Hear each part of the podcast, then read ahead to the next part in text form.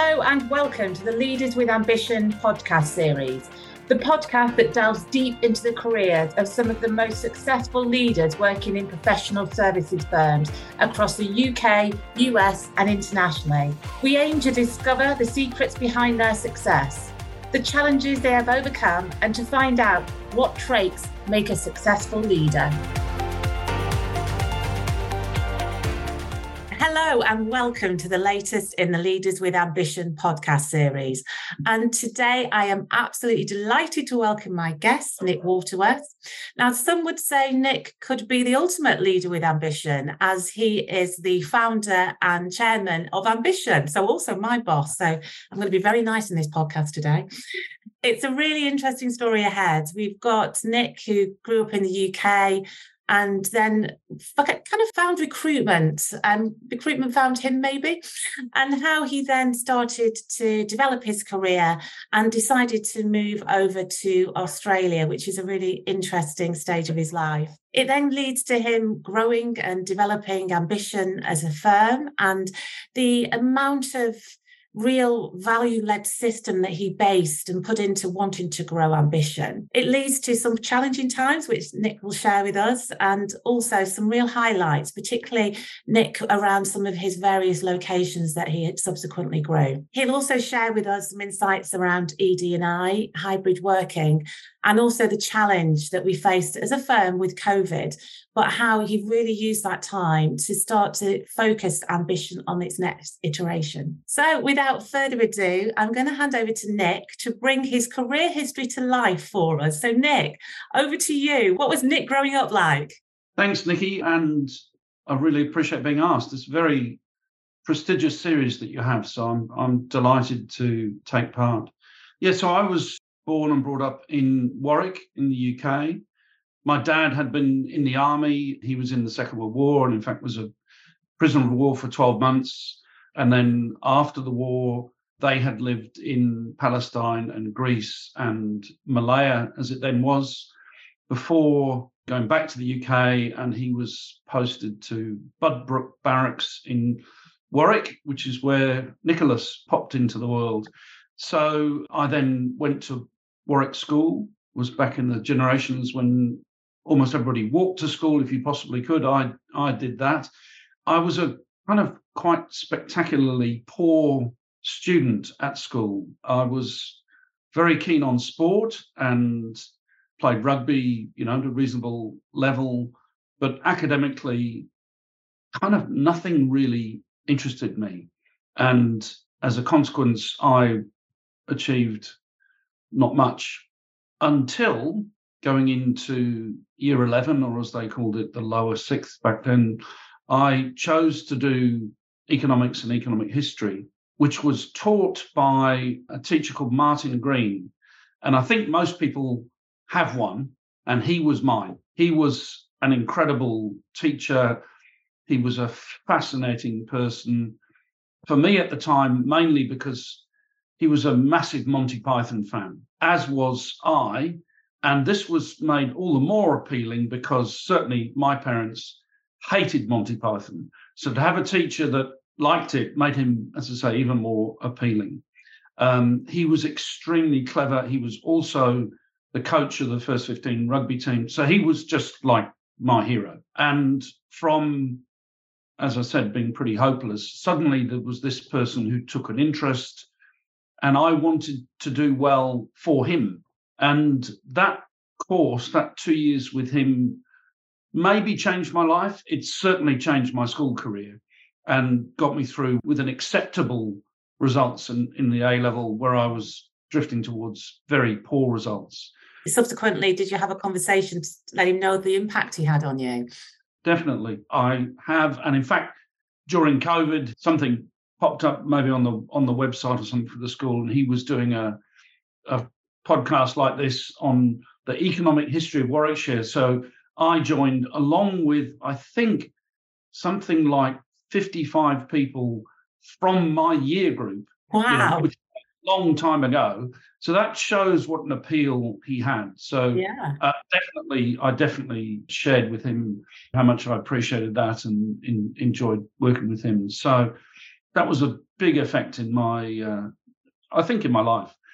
Um, as a result of doing reasonably well at school in economics and economic history, I decided to do that at university, like uh, a lot of people back then. So I, I chose to go to York University because A, they offered the course that I wanted to do, but perhaps B, more importantly, it was a long way from Warwick.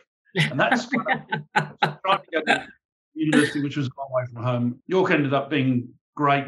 It was a great three years. I liked the Yorkshire people. The course was quite decent. Heavily so involved in sport again, Nick, there? Yeah, I did. I again played rugby. I was lucky enough to play in the. I mean, it wasn't any great standard, but it was just so much fun. I was lucky enough to play in the first team for three years, and yeah, had a lot of fun. On the Saturdays, we used to play against club sides around Yorkshire, and that was, you know, for a 20 year old, there were some pretty tough lessons you learned there. You know, playing against this steel mining village rugby team. That was reasonably. I can imagine. but I look back very fondly on those times. So that was the late 70s, believe it or not, and um, did you know what you wanted to do then, Nick, though? Because it sounds, you know, you wanted to obviously study something you were passionate about. You knew you wanted to go to university. What was the next step? The next step was to not go into a career job. I was very focused on doing a job, saving some money, and then doing some travel for a year. So I had really what was quite a fun job, putting up marquees for weddings and parties and stuff back in Warwick, which wasn't all that well paid, but I was living at home and it was it was a lot of fun. And I thought this was great. I'll do this for six or nine months and I'll do some travel. My mum and dad didn't think this was such a good idea. So they were encouraging me or pressurizing me, whichever way you want to look at it, to apply for career jobs. The only thing I knew on the sort of career side was that if I was going to do a serious job, it was going to be in London because I thought that was, first of all, that was going to be fun. And that's where maybe the best prospects were. And through and, uh, you know, immediately after uni, that was the plan. And kind of strangely, one of the things that I'd done best at at uni was statistics. When I say strangely, because that's, it's not kind of my thing, but I did very well at stats. So I thought I'll apply for jobs that have got something to do with that area. And I applied for one for a company who were on the Strand in London, and they called me down for an interview. So that's good. So off I go. We start the interview for this management information and statistician job. And halfway through the interview, they stopped and said, Sorry, we don't think you're appropriate for this job. Now, as I said, I was quite focused on putting up my marquees, so I did. I sort of didn't really mind, but I was a bit disappointed not even to make it through the whole of the interview. Yeah, I can remember that. But they said, however, we're looking for trainee recruitment consultants. Would you like to apply for that? And I seriously had no idea what that meant, but said yes. So they interviewed me for that, and ten days later, an offer letter popped through the the front door, and uh, that was how I got into recruitment. Fantastic. And so you you moved to London. So you tick one box because you always wanted to live and work in London, and you started your career in recruitment. Was it what you expected it to be? You didn't know what it was going to be like. Was did it achieve your expectations? Well, where it exceeded my expectations was how much fun it was. Mm. You know, I had this picture of a sort of serious career job was kind of all work, not much humor, you know, very serious. Perhaps because one of the, you know, we all did work experience going through school, yeah. and one of the places I went was into a quantity surveyor's office, and that was literally like watching paint dry. That was not yeah. the most interesting. So I sort of thought all jobs were like that, but in fact, so I joined this little company on the Strand, and it was a lot of fun. The training was pretty good.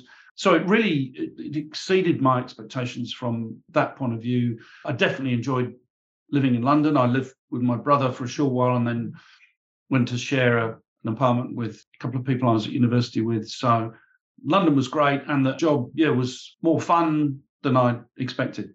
The food wasn't great in London back then, though, Nick. That's changed a bit, hasn't it? No, probably back then food wasn't a big uh, priority for me, but uh, you bet how it has changed big style you did right. Yeah. so you started to develop your career and i think you you were there for a short period of time and felt that it was time to move on to a slightly bigger company but a company that maybe had more focus more drive and you went and interviewed at michael page.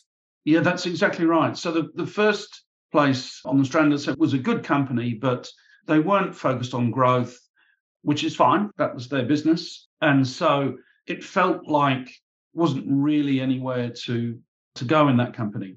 So, and we had started to find that we were competing regularly with Michael Page. So, I came to the conclusion that it was time to move on. It was I was only there a year or just over a year, which felt a bit awkward. You know, you really didn't back then. You didn't move sort of in under at least two years.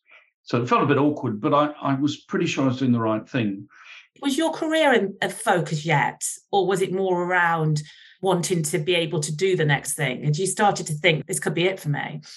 Definitely, yeah. So in, in hindsight, my dear old mum and dad were right. You know, it was yeah. you know I enjoyed having a career. I enjoyed being in London. So the marquee erecting days were behind me. So um, yeah, no. So I was I was focused on career. Hence the reason to try and go to a bigger place with more prospects.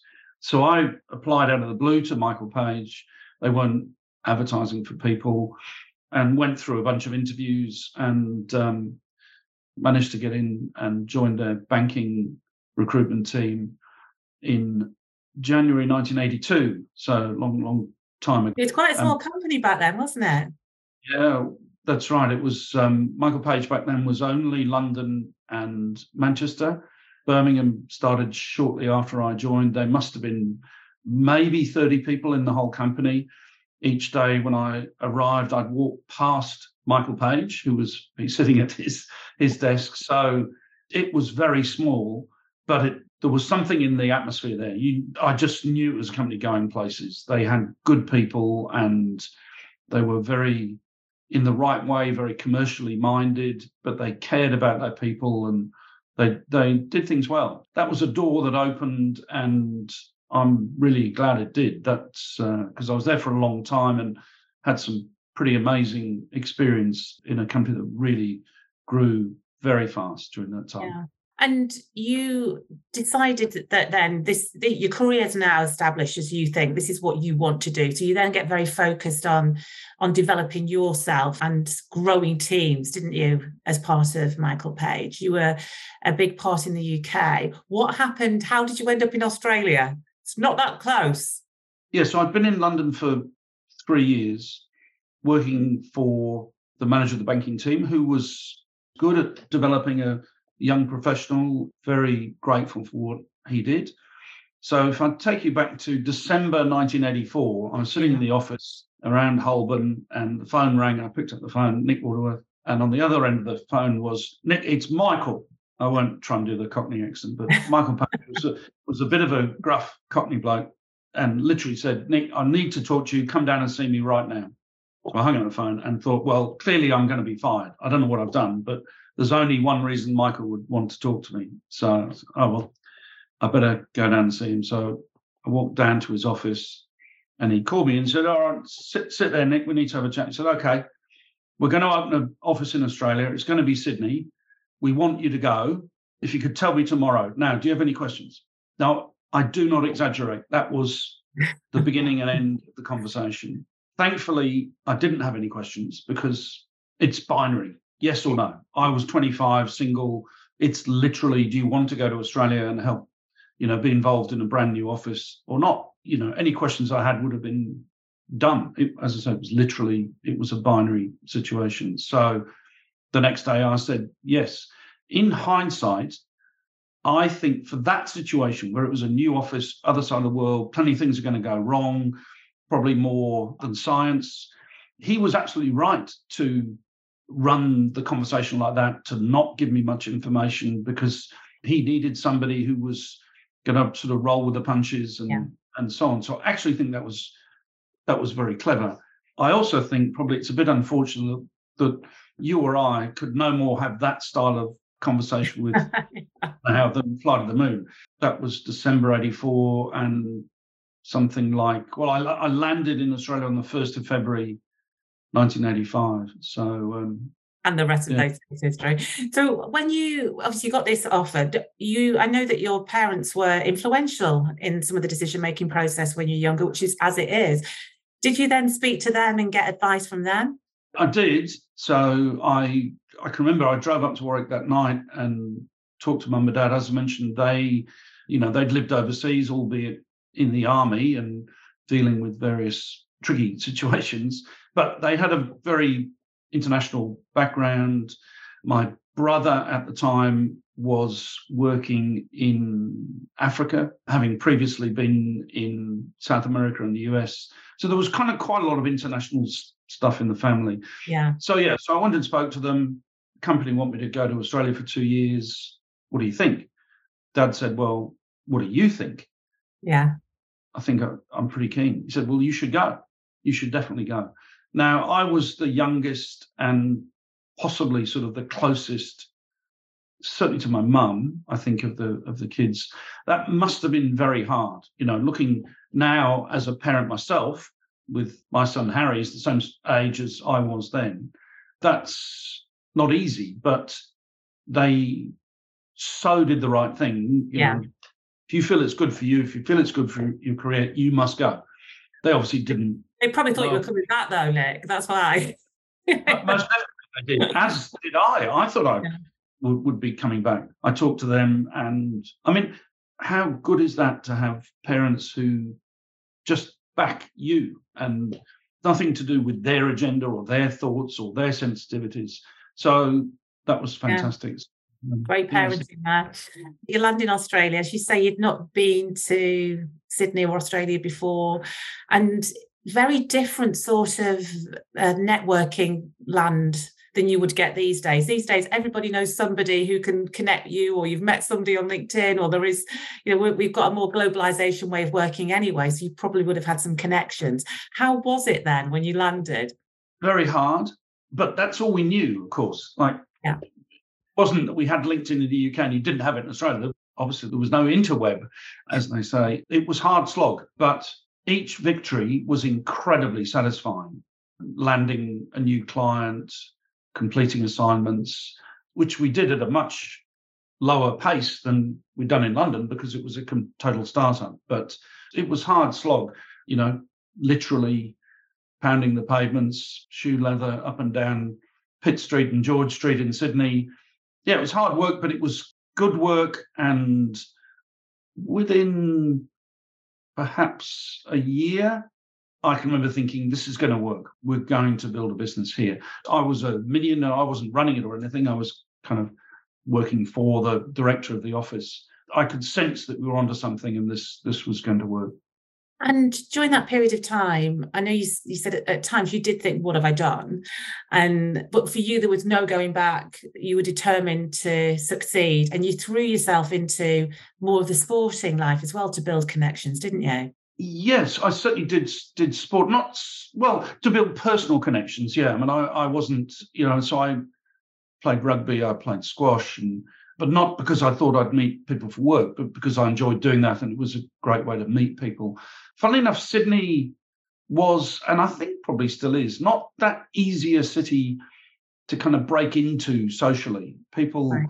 I think maybe because a hell of a lot of people in Sydney grow up in Sydney, go to school in Sydney, go to uni in Sydney, and then work in Sydney. So they're very, you know, it's not that transient to society as perhaps London is, certainly cities like Hong Kong, maybe.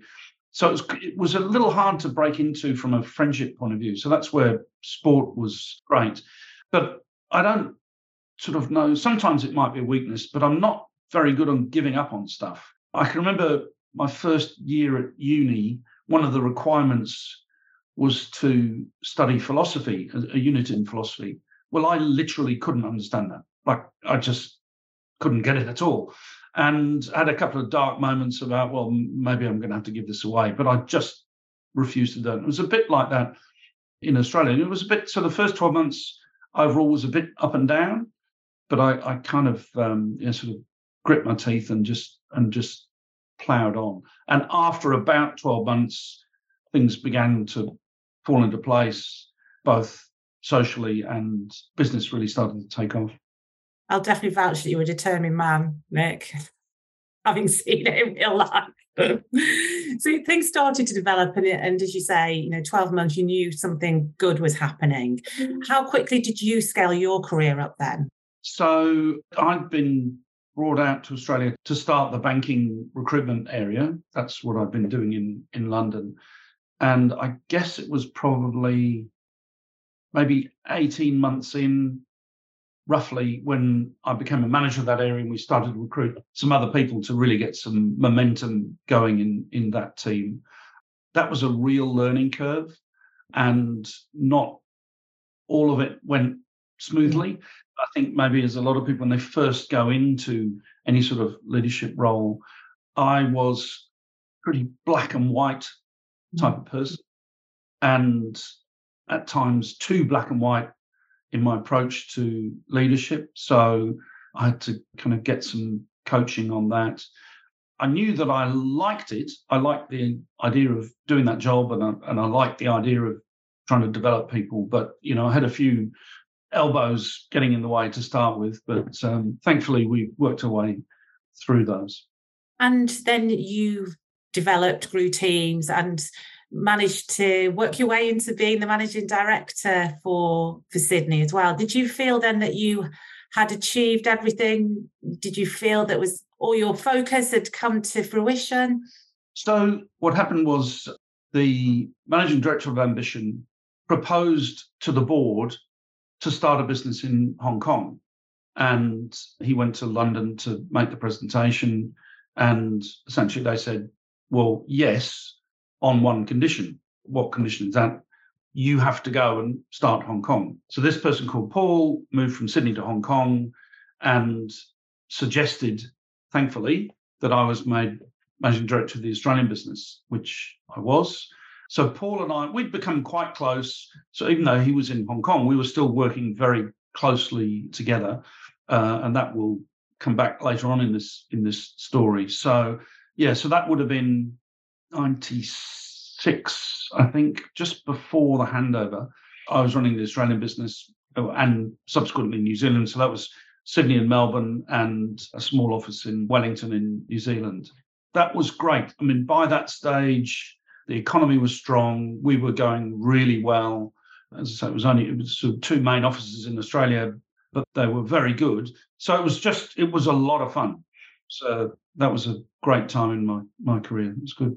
So everything's going really well. You've uh, achieved this great role and uh, you decide to do something a little different. So, could you want to t- explain your story, uh, the next stage of your life, Nick?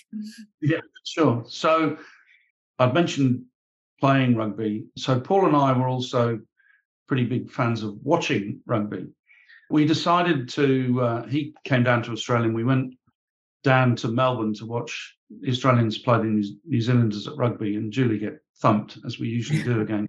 And I'd had my car trucked down to Melbourne because we were going to drive from Melbourne to Perth, so across the continent, because Australians were playing in Perth the next weekend, and we thought this would be a really good idea. And how long's uh, that drive? It's not like was, traveling uh, across the, the UK, is it? Uh, three different time zones. It took three and a half days, but was amazing. I mean, just incredible. You know, quite a lot of desert, but a lot incredible scenery, small towns. Yeah. Just a great feeling when we drove into Perth. You know, we crossed the continent. Anyway, on that drive, aside from enjoying that achievement, we got talking about starting a business together. And when we got to Perth, we're going to do this. Subject to getting back home and talking to our partners, we thought we should do this. I have to say, we didn't have a really clearly formed idea of what the business was going to be, but we knew we were going to do something together. So we got back to Sydney, and within a week or so, we flew to London to resign. That was quite tough because we weren't leaving because we didn't like it. Au contraire, you know, Paul was enjoying Hong Kong and I was enjoying my job, and it was all good. But we just had this this idea that the time was right. we both had turned 40 and instead of buying a Porsche, we decided to start a business. so, um, we resigned and then we had uh, a year out, partly notice period and then some restrictive covenants before we started the business. And I know you said, I remember you saying to me that actually that year out was was really good in two ways. One, it gave you the opportunity to probably disconnect from company that, as you say, you loved and you were successful in, and to really think about what you wanted to form for a, a company and how you would make it work. But also, it coincided with the birth of your first son, Harry. So it gave you the opportunity to spend time with him, which you would never have had back then in your career. Exactly right. So I've been at the company 17 years and it was very good to have some time out to sort of extricate myself from that way of thinking and that way of, of doing things. But as you say, more importantly, so this that was August 1998 that we resigned, and in the next month, September, Harry was born. And obviously now, quite rightly, it's much more common for both parents to have more time with kids but it was unusual then. But I just loved that. That was fantastic.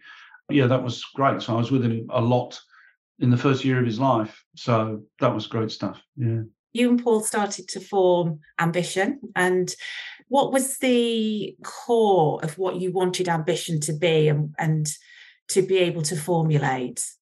We actually took the time to look at different type, you know, to study different types of business. Yeah. But quite quickly, you know, literally travel and different things, and quite quickly re- realized that was madness because what we knew was recruitment, and we liked recruitment, and we thought we could do something interesting in in that space. But we did look at some some other things. Uh, of that was the the first step, and then essentially what we looked at was the things that we thought Michael Page did well, yeah, and thought, well, we're not going to change things just for the sake of it and we things some of the things that we thought weren't so good, and we'll we won't have those.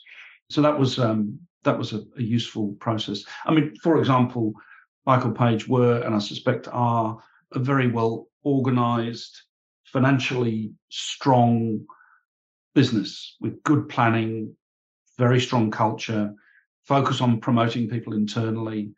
With all of all those things were really good. So we'll we'll do those you know, as some of the starting points. We went through that process. We decided very early that we were interested in building an international business. We thought the market in Australia was good, but having been in such an international company, and whilst we directly had experience for the last few years only in Asia and Australia, we had exposure through being in part of the leadership team to the UK and other markets. We decided that we wanted to build an international business. That was quite important to us. And we also decided that we wanted, so values were very important to Paul and I. So we wanted a business that cared about our people, about our stakeholders. So that was something we were really going to build into the organization was I talked about, you know, being financially strong and lots of planning and so on, yes, but not to become a rigid, uncaring organization. That was an anathema to us. We wanted something that uh, an early boss of mine had said to me, You reap what you sow. That had stuck with me. And so, yeah, we wanted to focus on that.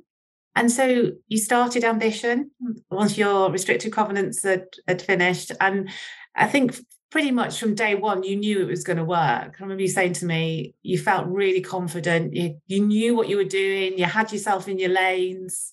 Why was that? Being in lanes. So, one of the things that we'd learned was that a laser focus, not trying to be all things to all people, was what worked in our sector. So that was that, that you know that was great that we learned that. We adopted that, so we didn't try and spread ourselves too thin. Too thin. You know, early on we were focused just on accounting and banking. After a couple of years, we introduced technology. It was narrow, if you like, and we we adopted, Obviously, Paul came up with a phrase that we still use: inch wide, mile deep. And that, you know, in many ways kind of sums up our strategy to do a small number of things, but push very, very deeply into them. Actually, talking of the, the planning phase, so we started in August 99 when the internet was first coming along. And we'd got kind of everything organized and sort of almost as an afterthought realized, oh, blimey, we haven't thought of a name for the business. and as soon as we started talking about that, the easy thing was we didn't want our two names to yeah. be in that. But we came up with this name, E Careers, which we thought was incredibly cool. Internet happening, and you know, and we just thought this was fantastic. We thought, well, we better go along to a graphic design firm to have them look at it and give us some advice. So we went to see this firm and uh, told them our story. And the, the, the objective was a very crowded marketplace. We want to stand out from the crowd. And we'd like a name that isn't our two names, but is a little bit webby, a little bit internety. By the way, we've got this name E Careers and we really like that. So they said, okay, come back in two weeks. So back we go. And as they do in design, they reiterate the brief back to you. So crowded marketplace, you want to stand out from the competitors, but you'd like something contemporary and a bit webby. And then they said, if you want to be the same as everybody else, you should go go ahead and call yourself e-careers because everybody's doing that. If you want to be different, and they held up a board with ambition written on it, we think you should call yourself ambition. And clearly they were expecting a bit of a stash because they knew how keen Paul and I were on e-careers. I remember distinctly, we looked at each other, yep, just perfect. And amazingly, the name was available, the, the URL was available. Yeah. We could, you know, we could get it all happening. So that was a young designer called Stephen who came up with that. Um, you owe him one, Nick. I, am more than one. so you know, you could you now could be working for e-careers, but thankfully you're working Thank for God it's ambition. Bleeding green, as we say. And quite early on, you you decided, you and Paul decided you wanted investment and you did an IPO very early on in the process, didn't you? Again, what was the thinking behind that? Well, we had some seed capital that we were, you know, happy to commit to the business. Um, but in our planning, we realized that to scale up reasonably quickly, we didn't have enough. So we needed to get some outside capital and literally didn't know how to do that. So I said, look, I have this client whose name is Paul Young. He works in Sydney at a, a British merchant bank called Morgan Grenfell. Let's go and talk to him. He does that sort of thing. So I rang Paul and told him what was happening. He said, oh, okay, let's meet now said Paul. So I thought it was quite interesting. And he meant today. Interestingly, he had just done a deal in the recruitment sector. He'd done a, an acquisition in the recruitment sector. So he was reasonably up to speed with it and quite interested in the in the sector. So we went to see Paul. And after a couple of meetings, he came up with the idea of of listing the business, essentially listing a business plan. And he said, I think this will position you for the future very well. And the market's strong. And I think you probably can do it.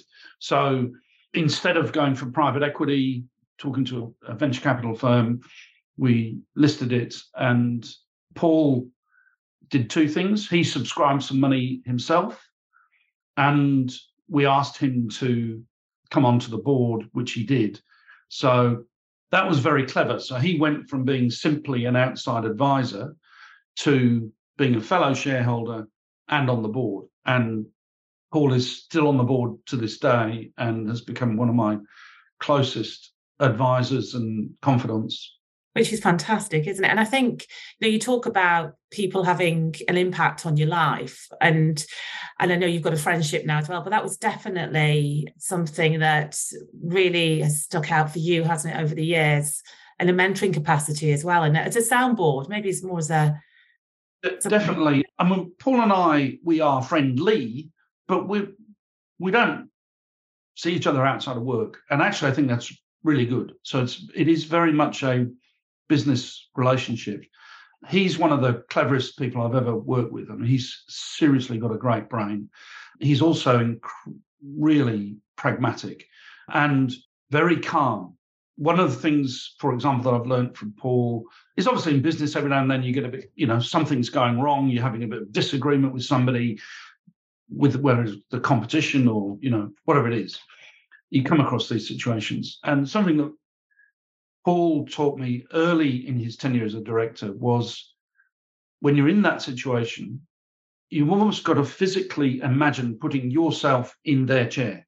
Mm. Think about it. Put literally imagine you're in their situation. And that's actually a really good way to understand maybe where they're coming from and often helps come up with resolutions. So that was just one example. He's been a very wise advisor for all those years.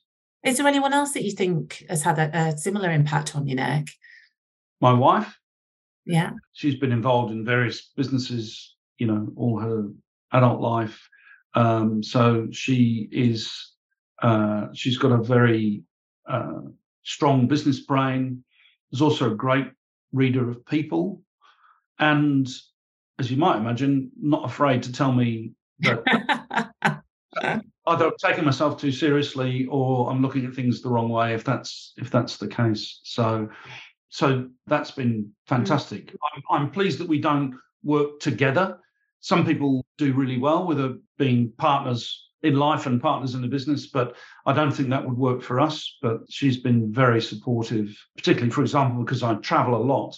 Yeah. And she just takes that in her stride. It's just not a problem. So, um, yeah, that's good. But I, I do value having, whether it's sort of formal mentors or simply people who you trust and can look to for advice in different situations.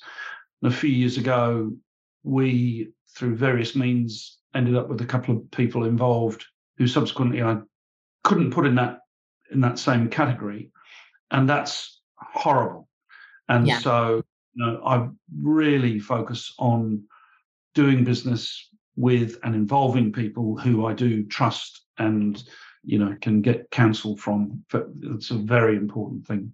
And I think one of the positives for you is that you are open to being challenged and for people to give viewpoints as well. And you know, your first response isn't no, because it's not my way. It is to listen. And then yeah. sometimes still say no, but at least listen. we also talked about um, uh, i touched on the sort of values side of things uh, might just talk about something again a phrase paul came up with he said for us to do he said we've got a good plan and we know what we're doing.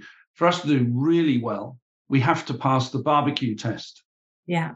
And this is the best example of passing the barbecue test I've ever come across. So after about, we'd been going maybe seven, eight, nine years, we employed in Sydney a somebody in our technology team who was an Irish lady, was with us for just over five years, was fantastic. She was just excellent at her job. She, for some reason, decided she wanted to move back to Ireland from Sydney, which still perplexes me. But uh, she decided that she and her partner were going to do that. And what they decided to do was go traveling before they got back to Ireland and started working again. And they were in Guyana in South America. They'd spent the day snorkeling and swimming at a beach. And they finished doing that and they went to a little beach bar to have a drink at the end of the day. And literally, the other end of the table was a noisy group of Aussies having more than one drink. And they weren't really taking much notice until the conversation with these noisy Australians got on to recruitment. And basically, the theme of the conversation was how they all thought recruiters were horrible and kind of you know necessary evil and all these terrible descriptions of recruitment firms. And one of the people stood up and said, well, I disagree. I was placed in my last job by a firm called Ambition, and they were fantastic and they really listened to what I wanted. That's passing the barbecue test. And this Irish lady and her partner felt pretty cool about that. So yeah, it doesn't get much better, does it? Yeah, but we really believe in that. Like if you can pass the barbecue test, if you can have your stakeholders being your advocates, that's incredibly powerful stuff. And very, and, and never mind that, it's also very satisfying. You know, when you hear stories like that, whether it's me or eh, you know any of our people, you feel good to be involved with a business that has that sort of reputation. So, um, so that was the barbecue test. Yeah, keep, keep that one front of mind. And so you started to grow out ambition and you did start to look at other offices overseas. And first of all, you, you launched Hong Kong and there was the acquisition in the UK and Singapore, KL. We're doing some work in the US as well now, as, as uh, you know. How does it feel for you, having gone back to that day when you and Paul decided you were driving across Australia. You were going to make this this firm, this new firm, this new company. How do you feel today, Nick? Incredibly satisfied. I mean, it's not finished, and I don't think there is a finishing line. There's still lots for us to do and lots of lots of opportunities. But if I won't bore you with actually with our prospectus back in '99, but a lot of the stuff that we talked about in our prospectus, as you touched on starting a business in the UK, building a business in Asia, expanding in Australia. We've done those things. So now there have been plenty of bumps along the way. Some things went quickly, some things went a lot more slowly than we expected. You know, we had SARS and September the 11th and, you know, the global financial crisis, all of which were pretty big kicks in the shins. But where we stand now is incredibly satisfying. And I love it. I still every day am delighted and excited to be involved. Genuinely, um, that's not just corporate speak. I love being involved. You don't do corporate speak. That's one of the the first things I learned about you. definitely, hopefully, no weasel words from yeah. me. So just taking you back through the growth and development of ambition, then there was so there was a period that you've just alluded to there, uh, which was golly, was it about ninety four? Not sorry 2014 2015 where things probably had developed in a, a, uh, a, way that you hadn't wanted or seen and and you needed to almost get control back of ambition. Do you want to share some of your thoughts around that?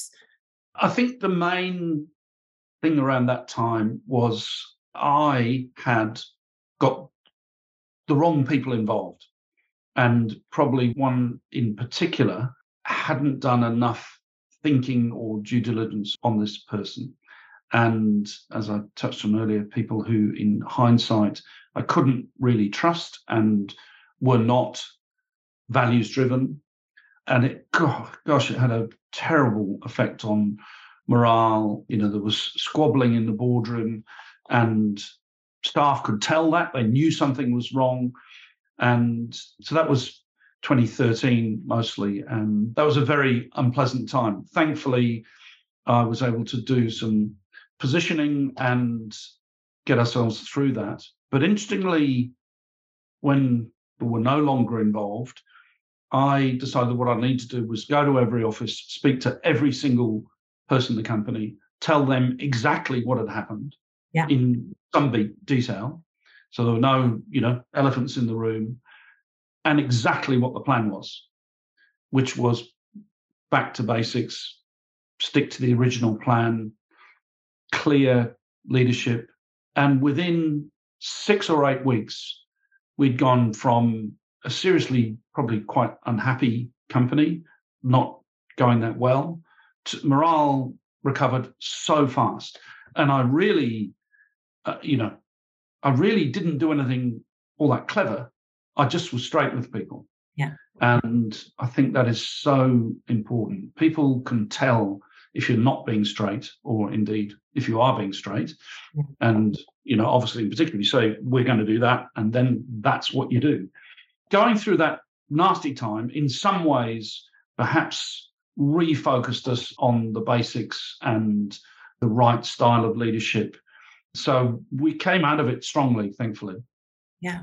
And I think you're right. It, you know, I remember you coming to every single office and speaking to everybody and being so open. And that really was a big turning point, wasn't it? So, and it came from the heart. And as you say, the values system that is very dear to all of us with, with our, our values of pride, uh, ambition. Interestingly, I think maybe one of the sort of drivers behind that was, as we touched on earlier, we listed the company on the stock exchange. Obviously, doing that, you have lots of disclosure requirements.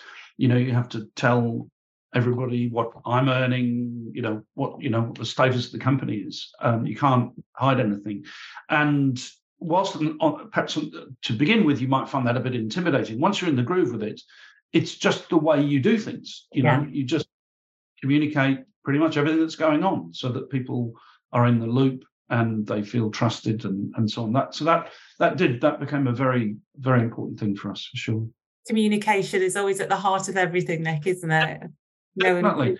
yeah. People, people feel that they don't need to worry about what's going on, what's the future of the company, and they can focus on doing their jobs, then it's so much better. So, um, but yeah, you, you touched on Hong Kong, so I might just go back to that. So, Hong Kong was the first office that we started outside of Sydney. So, Paul moved back to Hong Kong.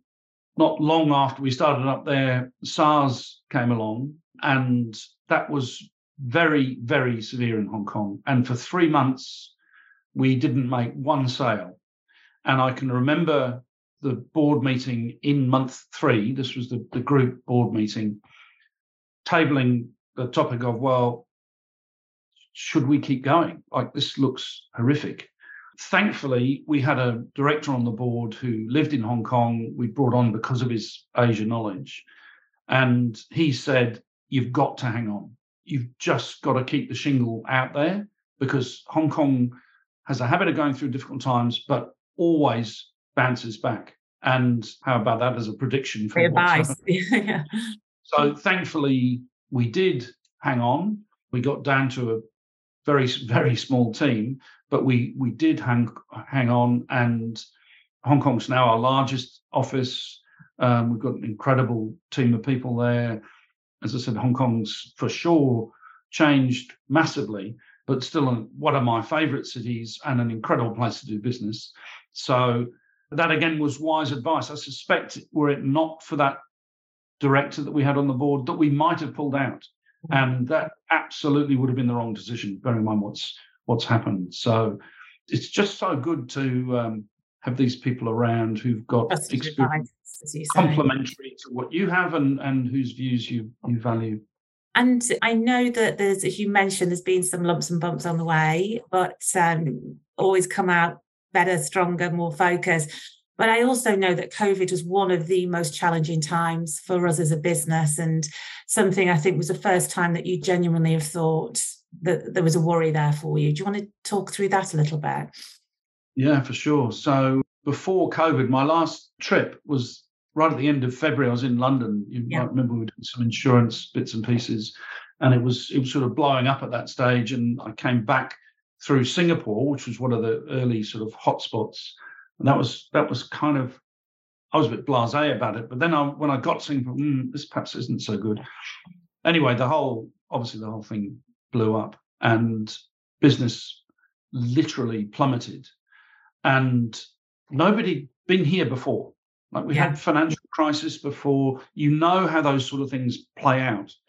Um, but a pandemic, um, you know, obviously we'd had Spanish flu. That's 100 years ago. You know, pandemic wasn't in anybody's memory. Didn't know how it was going. Business confidence collapsed, and quarter two 2020 was, you know, I had some pretty dark moments.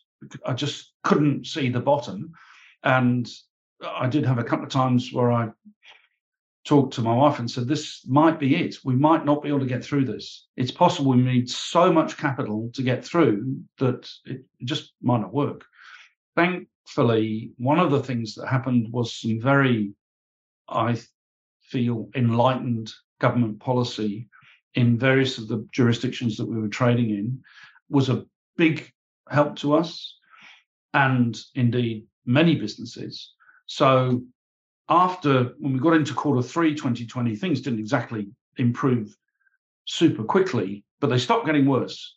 Yeah. And there was talk about vaccines coming along. So it was dark for a while, quite dark. But so in Australia, for example, we qualified for a thing called JobKeeper, where employers were you had to make meet various hurdles, but were paid to keep people on your payroll.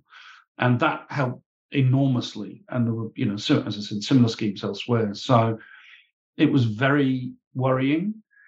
Having said that, obviously, when you're facing something of that severity, it really makes you concentrate. And as you remember, we started meeting as a leadership team every week, Thursday nights. And that was fantastic, both in terms of practical decision making. You know, how do we deal with this? What do staff think about that?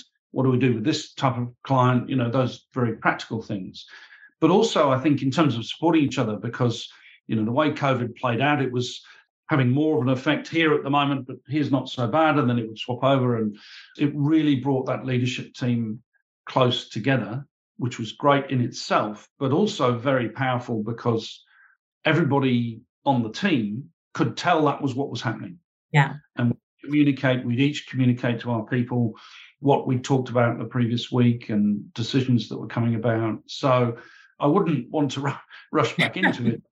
uh, I do think we've emerged quite literally in the best shape we've ever been in. The leadership team is so unified. We're more focused than we've ever been on sharing ideas and share and collaboration. So um, yeah, so it was it was a pretty big low, followed by last year was our best year ever.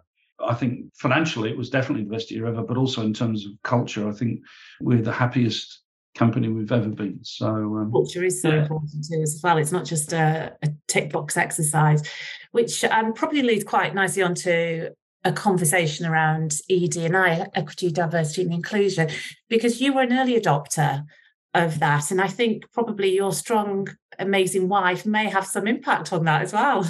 In terms of, for example, gender diversity, I literally get confused when companies won't give women the opportunities that they deserve.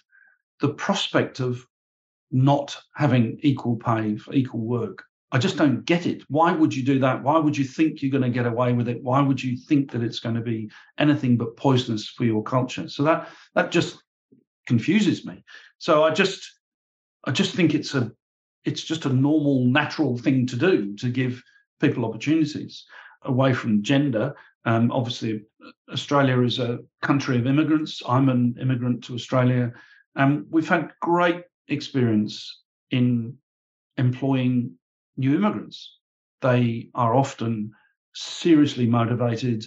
You know, they move from somewhere to, in our case, come to Australia. And so, you know, that's that's been good for us. But it just makes sense to me. It's just, you know, I don't sort of feel I'm doing anything amazing. It's just, well, that's that's just good for everybody, everybody involved and i think you know some again at the the heart of of what we do and ambition is around values.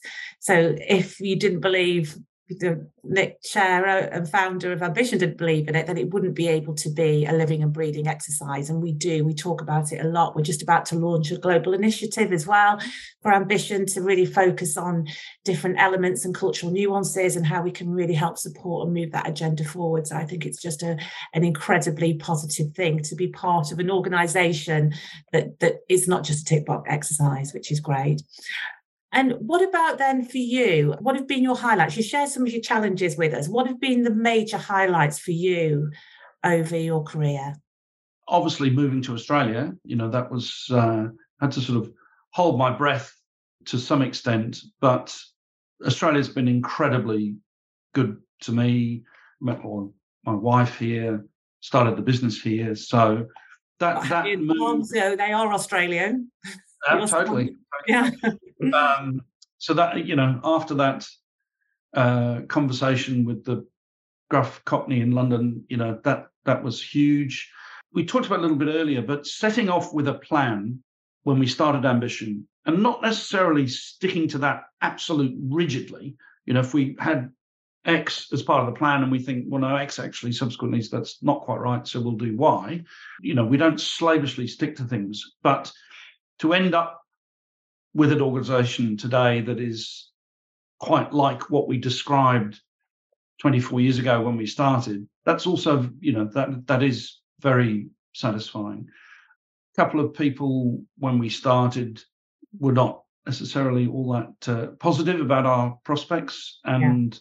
to be able to achieve things when people have made some slightly snide remarks you know i have to confess that is quite you know, that, Love it. That's, that's I mean, the Asia piece. Uh, I mean, Asia between Hong Kong, Singapore, and KL.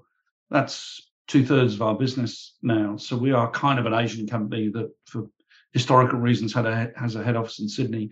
That's incredibly satisfying because Asia's not that straightforward. I mean, it isn't a question of just saying, right, we're going to start a business in Hong Kong, off we go, and you sort of guaranteed success. And then most recently to KL, which is a you know which is a developing economy. It's a Muslim country. You couldn't get more different Sydney or London than going to KL. But that is now a fantastic team of people and a, a really good part of the business. It also houses our shared services centre. So a lot of our internal counting and technology and collections, cash rolls, and so on are based in in KL. So so Asia's been huge, and I, I just I personally enjoy going to Asia, the the melting pot of the different cultures and yeah. and the excitement in business. Sydney and Melbourne are great cities, but they, from a business point of view, they're very domestic. You go to certainly Hong Kong and Singapore, and they're massively international, and that's exciting. You know, that's that's really exciting to be building a business in the in those places. So, um, and I think we passed the barbecue test, so that is definitely a you know a highlight. So big tick you know, like, and, and great year, food, not just barbecues, great food in general. That's right. Last year, having a great year financially, that's all well and good. But if I felt we're straying from our values and people at barbecues are perhaps not saying that good things about ambition, you know, I wouldn't be very satisfied with that. So I, I genuinely think the, you know, that we've remained values driven and that, uh, you know, that people more often than not say quite decent things about us. And what about your other location offices, like London? Like London. So, for um, example. Um, well, we've been on a journey in, in London, haven't we, Nicky, since Brexit. Brexit came along, the vote, and certainly surprised me. And uh, I think within three or four days, I was in London. And between us, we took the decision to exit the financial services side of the business in the UK, which had been quite good. But I became firmly of the view that we weren't special in financial services, whereas we were special in professional services. And if we focused only on that, then we could really do some good things. So we decided to do that. And I think that decision's been vindicated.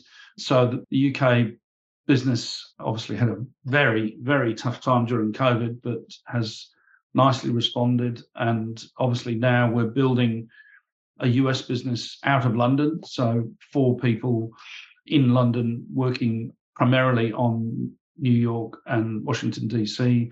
Um, early days, but that looks very exciting. You know, I have I feel like that's going to work, and we are only doing legal marketing. So all of our clients are law firms and we're only doing marketing recruitment.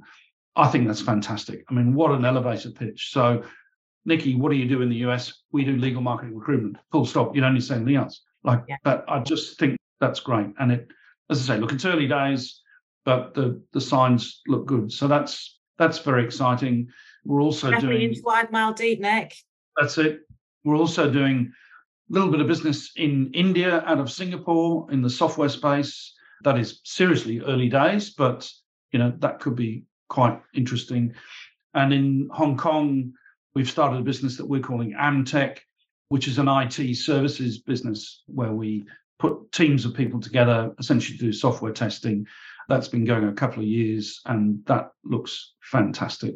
Really exciting. So um, reasonably bright and up tempo at the moment which we love. And I know that also one of the the you know you never waste a good crisis as we say and so one of the positives of covid was it gave you the opportunity to really think about the repositioning and also to play to your strengths so you've recently moved into more of a strategic advisory chairman's position, and uh, Chris Auckland, who was the regional managing director for Asia, stepped up into a global managing director role, which again really plays to his strengths um, and the attention to detail piece as well.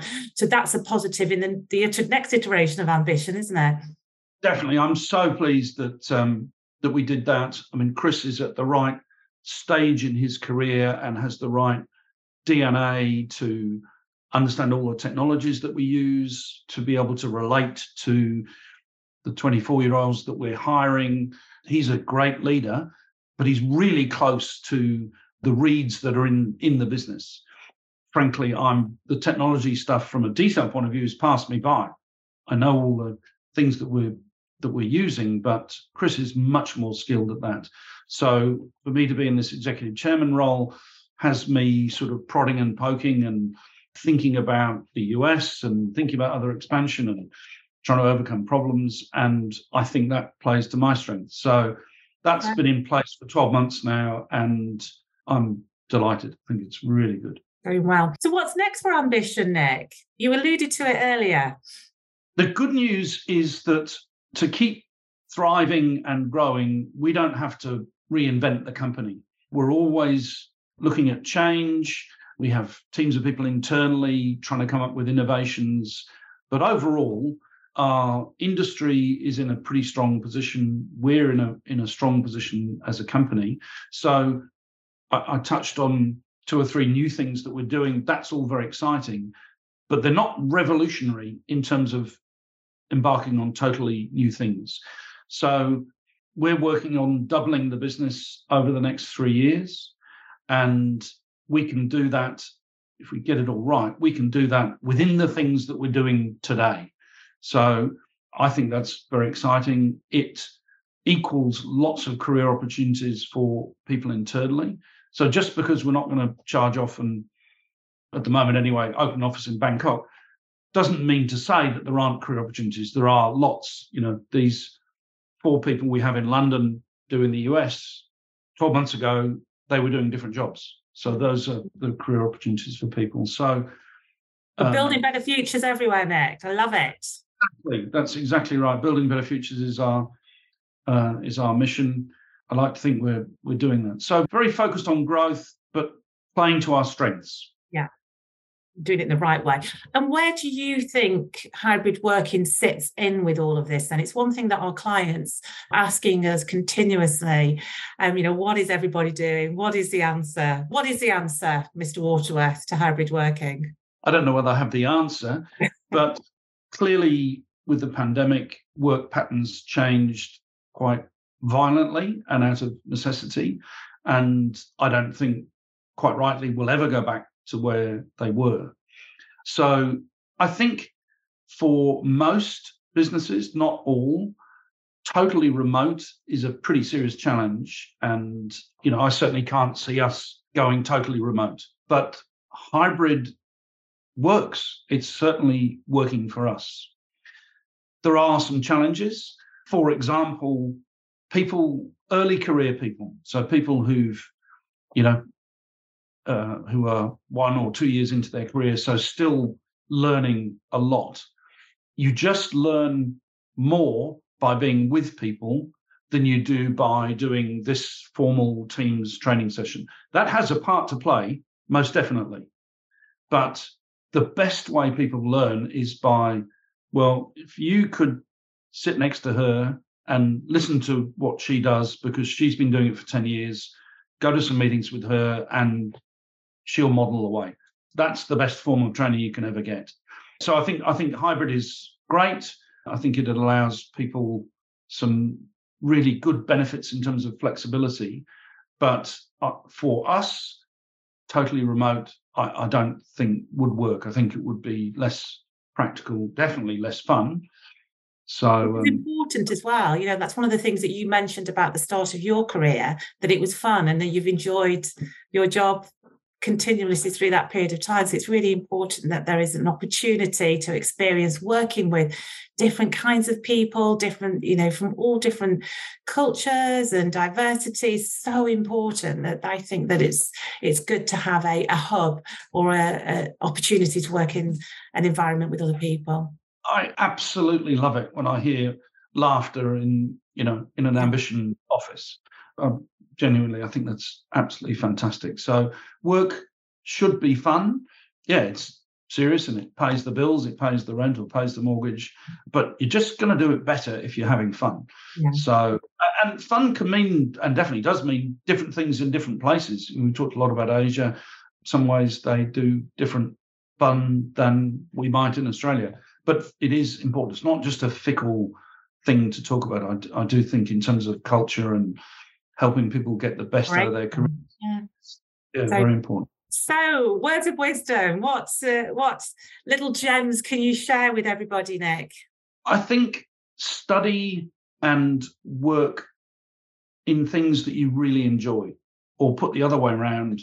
Don't go to university and study law because you think that's the right thing to do. Don't work in this career because you think that's the right thing to do. So you're going to have a better life if you're doing things that you enjoy. And as I described, I definitely fell into recruitment out of the vagaries of doing well at statistics at, at university. But I would have stopped doing it had I not been having fun and, and enjoying it. So I do think that's really important. Yeah, so concentrate on that. We've talked a lot about values, and I can't stress enough how important that is to me. But if you if you get that right, I think it can supercharge a company and your ability to attract and retain people and have a purpose without necessarily having a long involved written description of what your purpose is you might well do that but if you've got the values right that's going to you know i think that's going to set people on the on the on the right path and then also uh, touch on, you know, have mentors, formal or informal, people that you perhaps have a different skill set to you, people who you can trust. When we started the company, sort of similar concept, having two of us as business partners was so useful because we've we had different skills, but also, you know, when we came across a problem, having two people to solve that was great. So that was very good. And I certainly, if people, you know, I think that's great when you're starting a business, but outside advisors and mentors, I think is yeah is really important. Yeah, investing yourself, I think, is a really important thing, isn't it? Yeah. Yeah, definitely. Well, Nick, I have to say it's been an absolute pleasure speaking to you today. Thank you so much for your time. I think there's so many takeaways for people. And from me, and I'm sure lots of people that work at Ambition now or have previously, a big thank you to you and Paul for actually creating Ambition, because I genuinely believe it is an amazing place to work. It'd be a bit strange if I didn't believe that. Mm. But, you know, culture and values are at the core of our business, and it is a great business. So thank you. Has been a pleasure.